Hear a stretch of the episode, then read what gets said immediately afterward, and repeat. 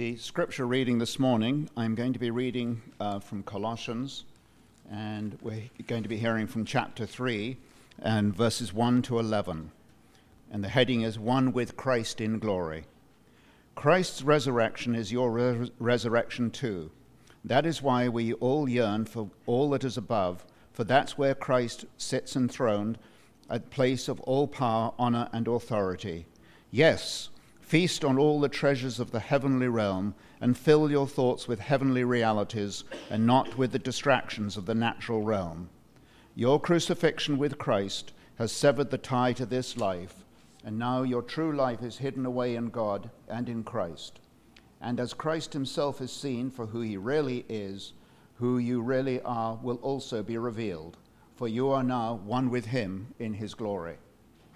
Live as one who has died to every form of sexual sin and impurity. Live as one who has died to the desires for forbidden things, including the desire for wealth, which is the essence of idol worship. When you live in these vices, you ignite the anger of God against these acts of disobedience. And that's once how you behaved, characterized by your evil deeds, but now it's time to eliminate them from your lives once and for all anger, fits of rage, all forms of hatred, cursing, filthy speech, and lying. Lay aside your old Adam self with his masquerade and disguise. For you have acquired new creation life, which is continually being renewed into the likeness of the one who created you, giving you the full revelation of God. In this new creation life, your nationality makes no difference, nor your ethnicity, education, nor economic state, status, they matter nothing.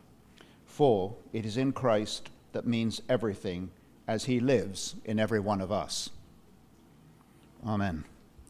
I always feel that when you get a reading like that, it almost makes me think that really, Jeremy, the best thing you can do now is to sit down.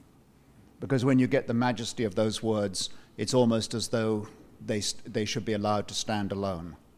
So it's a bit of, um, in uh, humility, that I'm going to expand a little bit on what we've heard this morning. I found it very interesting that when you were playing the music this morning with the Kindred Souls, there was that bright light that was shining on the Bible. And I'm going to be talking a lot about light this morning. The message is partly, in fact, possibly all, testimonial. Some of you know me, some of you do not. So it's a very convenient time to say that my name is Jeremy. My last name is hyphenated, it's Wentworth Stanley. And I have a young lady who's doing some work for me and getting a website. And she came off with this brilliant uh, comment where she said, The hyphen is silent, he is anything but. so you got me. with this in mind, what I want to do is give you a little bit of testimony, which is that I am in the throes of writing a book. I was in business in the financial world for 50 odd years, and therefore I thought, well, it's not a bad idea to write a book, which I started to do. And when it came to the question of prospecting, which means getting new business, that's not prospecting in the mining sense, but prospecting where we're looking for new business, I knew that one inside out. I had given courses on it, I was well educated in it and everything. And I knew, if any of you are computer minded, I knew that in 45 minutes flat, I could speak into the computer and the chapter would come out. And that would be it. Aren't I clever? Well, that was about six months ago. That 45 minutes has gone on for a very, very long time. And I believe that God has put these thoughts, these words, these ideas together. And I'll tell you the reason why I think that. First of all, it's turned upside down everything I knew for 50 years. Didn't we just get that in the reading in Colossians? That what we were is gone, and in Christ, we, excuse me, in Christ we are the new creation. So, in that sense that we're the new creation, I pray that I'm bringing you this morning words of newness and creativity. The interesting thing is that when I started working on the subject of prospecting, I knew full well that all I had to do was explain how you do it and so on.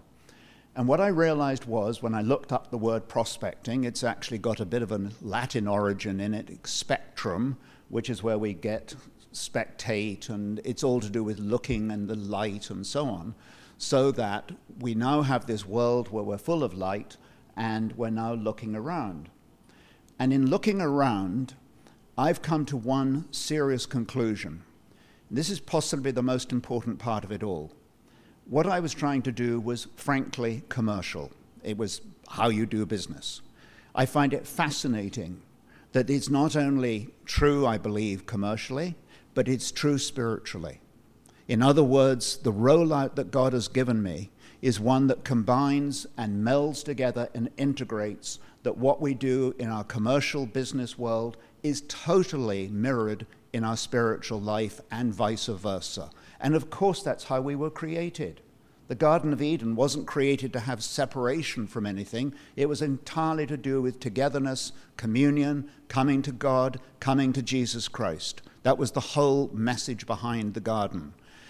So that when I found that this message was one that was working commercially and spiritually, I think it's very important because the business we're in, of course, is to propound the Word of God, but we're also in the business of bringing people to God.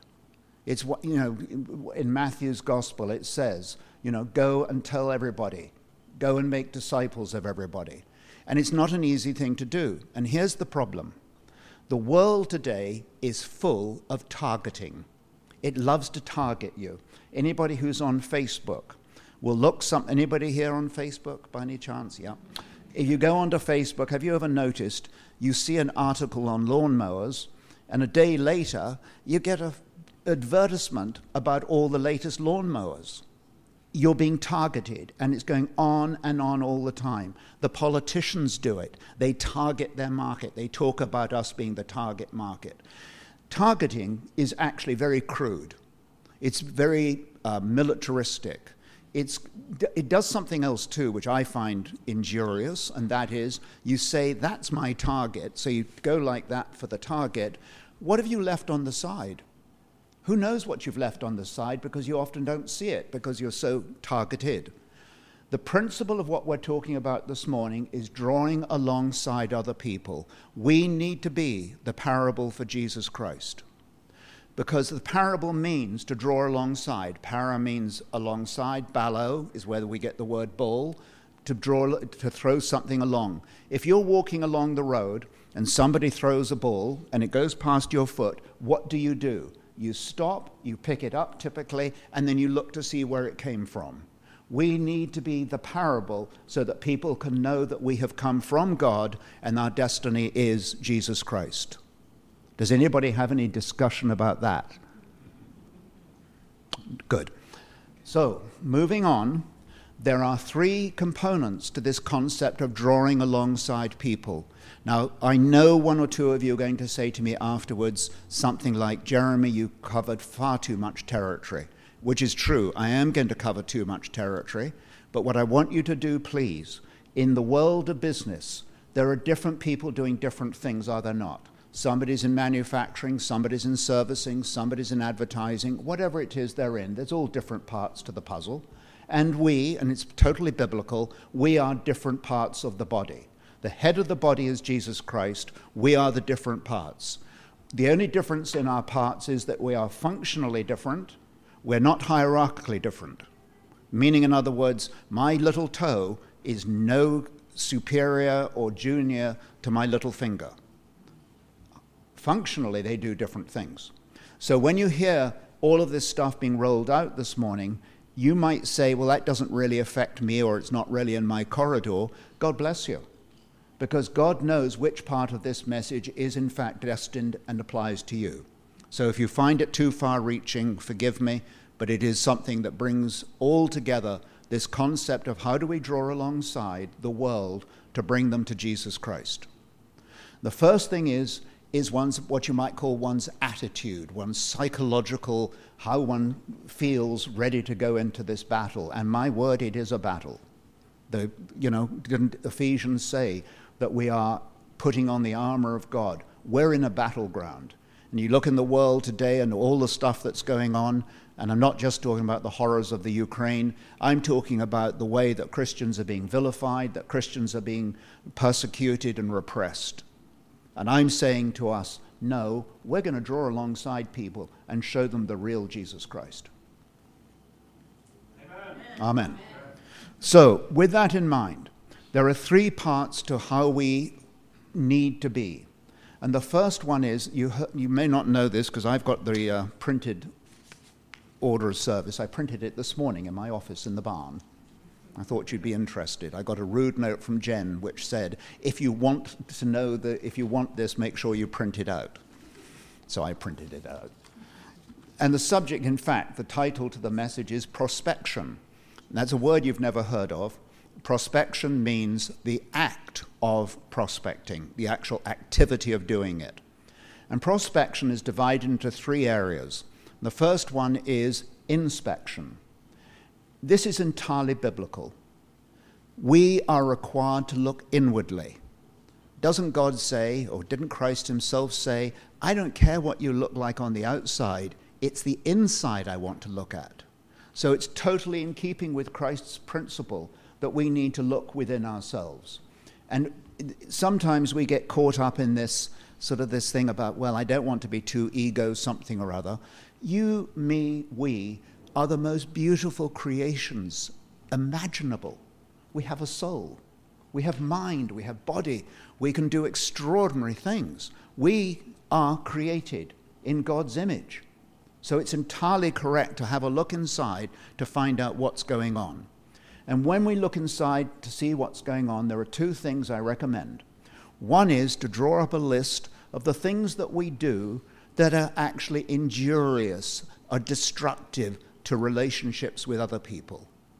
I tried this with my list of the things that I do that are injurious to relationships with other people, and the number one item was pompous. the trouble is, I'm proud of it. But you can understand identifying these things that get in the way of relationships, and particularly when it comes to Jesus Christ, is very, very important. And once it's been identified, we have one extraordinary blessing, and that is that we can present that deficiency, that defect, to the cross. We just take it there and just say, Here are my deficiencies. Lord, help me, please. I also need, in recognition of what God has done for me, draw up a list of the things that I'm successful at building up relationships with other people.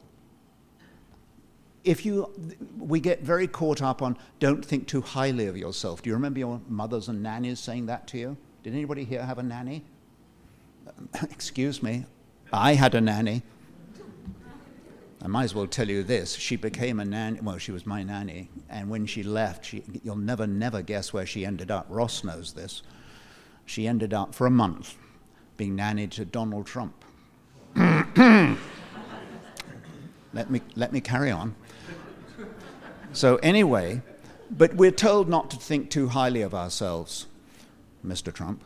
Um, but if you're going to think highly of yourself, do so through the filter of Jesus Christ or through the filter of God. You know, the incredible things that we can do. This morning you got here. Think of how you got here. It's quite incredible how you got here. You know, you had in one hand a cup of coffee, and the other hand you had a door handle, and the other hand you had a steering wheel. And you think of all of these things that we bring together.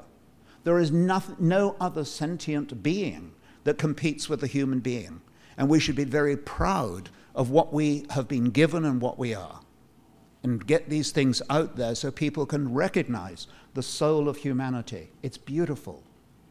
And then, when we've looked at ourselves through those two filters, we then go to another place which is called retrospection. And I'm going to embarrass somebody today. Retrospection is the ability to look backwards over all of the people who made this possible. Not just the church, but you, your life, your careers, your love, your relationships, but all the people in the background who actually have brought us to this point. One or two of you might say, Nanny. Nanny used to have me sit at the side of the bed and pray every night. So, you know, we've got all these backgrounds and all these people that have brought us to where we are. And I want to give you one other piece of testimony, and I know I'm with friends here.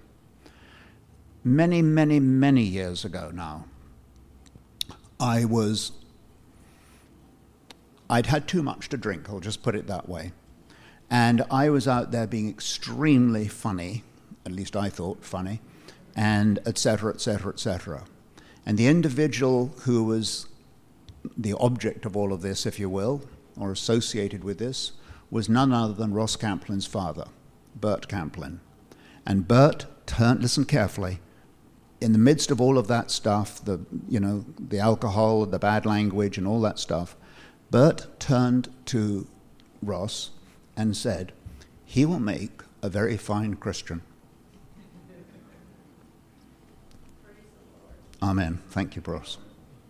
You don't often get a chance to thank somebody in your background, do you? Then there's the other part. We've talked about inspection, retrospection, and there's another word that you've never heard of probably called extrospection, and that is what do we look like from the outside? In other words, how do people see Jeremy? How do people see whoever it is? How do people see us? And the key to that point is this the reason we need to know how people think of us is it's all part of the building block of the church. If you think about what we've talked about, we're looking to say, how do I become a parable for Christ? So, first of all, I'm looking within myself and trying to clean out the debris and trying to profile what I'm good at. Secondly, I'm looking at my relationship with Christ in the sense of being so mindful. He was the one who got me out of Egypt. And then, thirdly, the fact that I have these talents that I've been given, I'm part of the body, I have a mouth, I have a brain, I have a hand, I have whatever it is that enable me to go out and be the parable for Christ. So that's the sort of the psychological background. And then you say to yourself, well, that's pretty good, but we need some light in what we're doing. And as I said to you before, some of this is going, it sounds like I'm hopscotching from one subject to another. But I want to touch on the business of light, because in the business of light, I need to shine the light of Jesus Christ. Now, to shine the light of Jesus Christ, if you go to your physics books, do you ever remember looking at light that went through a prism? Do you ever remember that? And you shone the light through the prism, and out came all these gorgeous colors the red, the orange, the yellows, the blue, the indigos, and the violets. Stands for Roygbiv. Do you remember that, Melinda? Hmm? Dear? Yeah, Melinda remembers that one the colors of the spectrum, the colors of the rainbow. I want the light of Jesus Christ to flow through me so that those brilliant colors can be out there. For me to have those brilliant colors shining, my prism needs to be in the right place. And the only way that I know to have the light of Jesus Christ shine through me is at the cross. Because at the cross, the light, the power shines through to a resurrected Jeremy, a resurrected Ross, a resurrected Sam, a resurrected Sally. We're all resurrected. We were crucified in Jesus Christ, we're risen in Jesus Christ. And the light that shines through us is the light of Jesus Christ. And the power of that light. Do you want that light to be intense? Do you ever have that feeling of, yeah, I know Jesus is shining in my life, but I want the real power to, to, to shine through? And if you've ever had that, it's a combination of your prayer life and the invocation of the Holy Spirit. We ask the Holy Spirit to shine this light through me so that those colors can then be dispatched to the rest of the world. But I want to throw one nasty at you, and nasty at me. If you look at a rainbow, it's made of all these beautiful colors. If you look at a prism, it's made of all the, the light coming out is beautiful. If one of those lights the red fails, the whole spectrum fails. It's, a, it's actually in Colossians, we are the fruit of the Holy Spirit. It didn't say fruits, it says fruit. So the snag is the fruit of the Holy Spirit is the love and the joy and the peace and so on. But the snag is if one of those doesn't actually shine through, it does great damage to the others. They might even disappear. So we need this spectrum to be on, on brightness all the time, and the only way I personally can do it is to be at the cross. And the next thing I want to lead you with is we've talked a bit about my psychological, if you will, my spiritual framework to address the parable. Then we've talked about the light that needs to shine through to the other people. I want to take you lastly to one other area, which is if you've ever been on a train trip and the, you're going across Canada and you get to Battle Creek, uh, not Battle Creek, where am I thinking, but somewhere in Manitoba, and the voice comes over and says, um, We're going to stop here for two hours. And they say, the voice that continues, Please feel free to get out and stretch your legs. You know that kind of situation? And what's fascinating is you're in this train compartment, you get out onto the platform, and when you get out onto the platform, you go up to somebody and you say, How are you enjoying the trip? Now, the fascinating thing is that's the same individual that was sitting in the compartment with you that you never even spoke to. Have you ever been in a compartment where you never actually speak to anybody? And that is something that we, in a Christian context, need to break out of. But what we need to be able to do is this when you got off the train and you're walking on the platform and you go up to the other individual, the classic question is, How are you enjoying the trip? Perfectly fair question. Person will typically say it's wonderful, beautiful scenery, great, great meals, whatever it is. We need to go to our fellow Christians and people who have come into the relationship with Jesus Christ. We might not have spoken to them for a while, but I can go to each one of you and say, How are you enjoying the trip? How are you enjoying the trip? Anybody care to answer? Anybody want to tell me how they're enjoying their trip with Christ? Like a roller coaster. Yeah. Peaceful. The roller coaster is very much to do with where the enemy has come in to seek and destroy. The fact of the matter is, we were never intended to be volatile beings. If we go to the Garden of Eden, it was entirely to do with us having dominion over the plants, the life, and so on, and to be in communion with Jesus Christ or with God. One of the most fascinating questions in the Garden of Eden, in fact, it's God's first words that are ever spoken to humanity. He says, and this is after they had messed up, and they're hiding in the bushes, they know they've done wrong, and the voice says, Where are you? And the reason, of course, God knows where you are. Of course, He does. But He's asking you and me where we are, because when we answer the question, then we can identify with Him what steps we need to take to get back on track. So I think when we have a volatile experience with Christ, the answer is also to be able to say to Him, just like they do in the Psalms. Have you noticed in the Psalms, they're very volatile. Psalm 22 is all about the horrors and anguishes of life, and it's even quoted at the, at the cross by Christ himself. And then you get Psalm 23, which is that beautiful invocation to the, to the valleys and to the shepherd and, and the salvation that's available to us.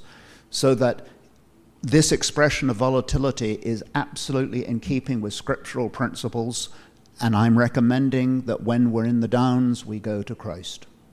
And we go there with prayer and we go there in the full recognition that He is giving us all the tools, all the prospecting, all the inspecting, all the retrospecting to be able to be very successful parables for Jesus Christ. Amen.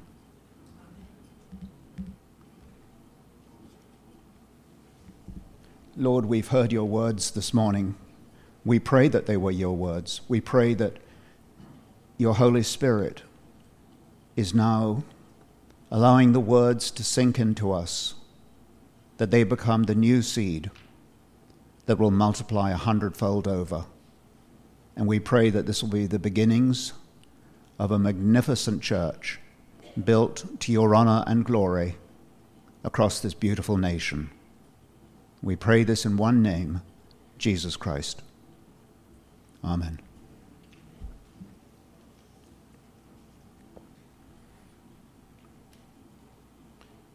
I'm going to break ranks here for a moment, please. I'd like to expand on our prayers this morning. Many of us are coming to the table this morning with hearts that are heavy. We ask you, Lord God, to lighten those hearts. We're aware of a ton of problems in the world. Lord God, we know one thing for certain that it is in you is the solution, that we humanly are too weak and too defective to be able to resolve the difficulties. We're aware of people who are struggling with all kinds of sickness. We're thinking of people who are suffering terrible pain from cancer and other diseases. We're aware of people who have lost lives, lost family, families, members. We're aware of people who have great concerns for their children, have concerns for their parents and their grandparents.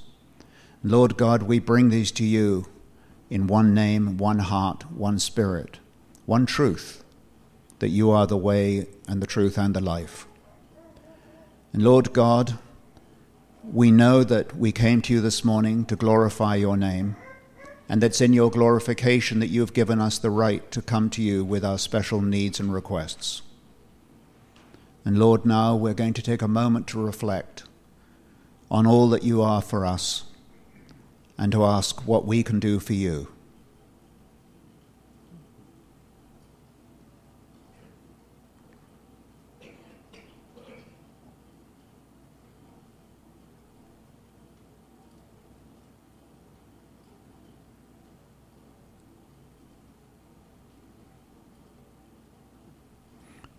Amen.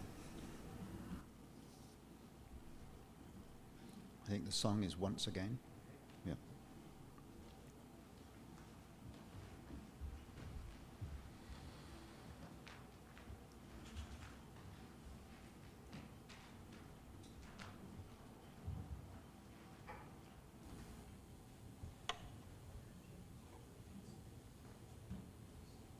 Take the stand and sing, sing with us again.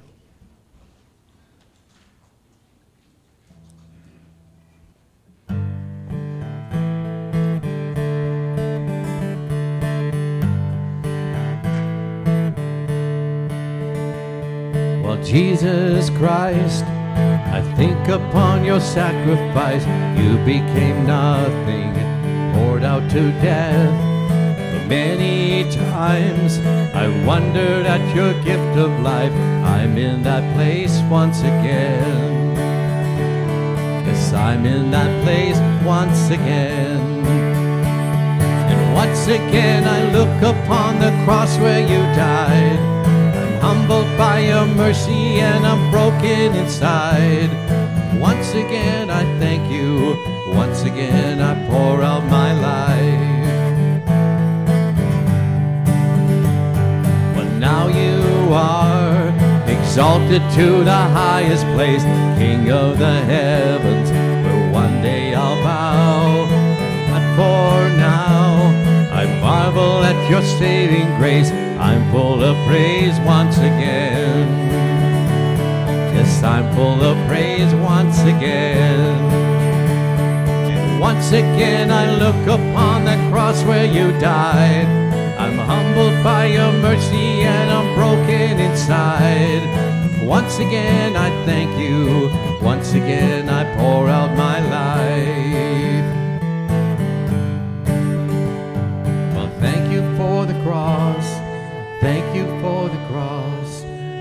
You for the cross, my friend. Thank you for the cross. Thank you for the cross. Thank you for the cross, my friend. All right, let's sing it now. Well, once again I look upon the cross where you died. I'm humbled by your mercy and I'm broken inside. Well, once again I thank you. Once again I pour out my life.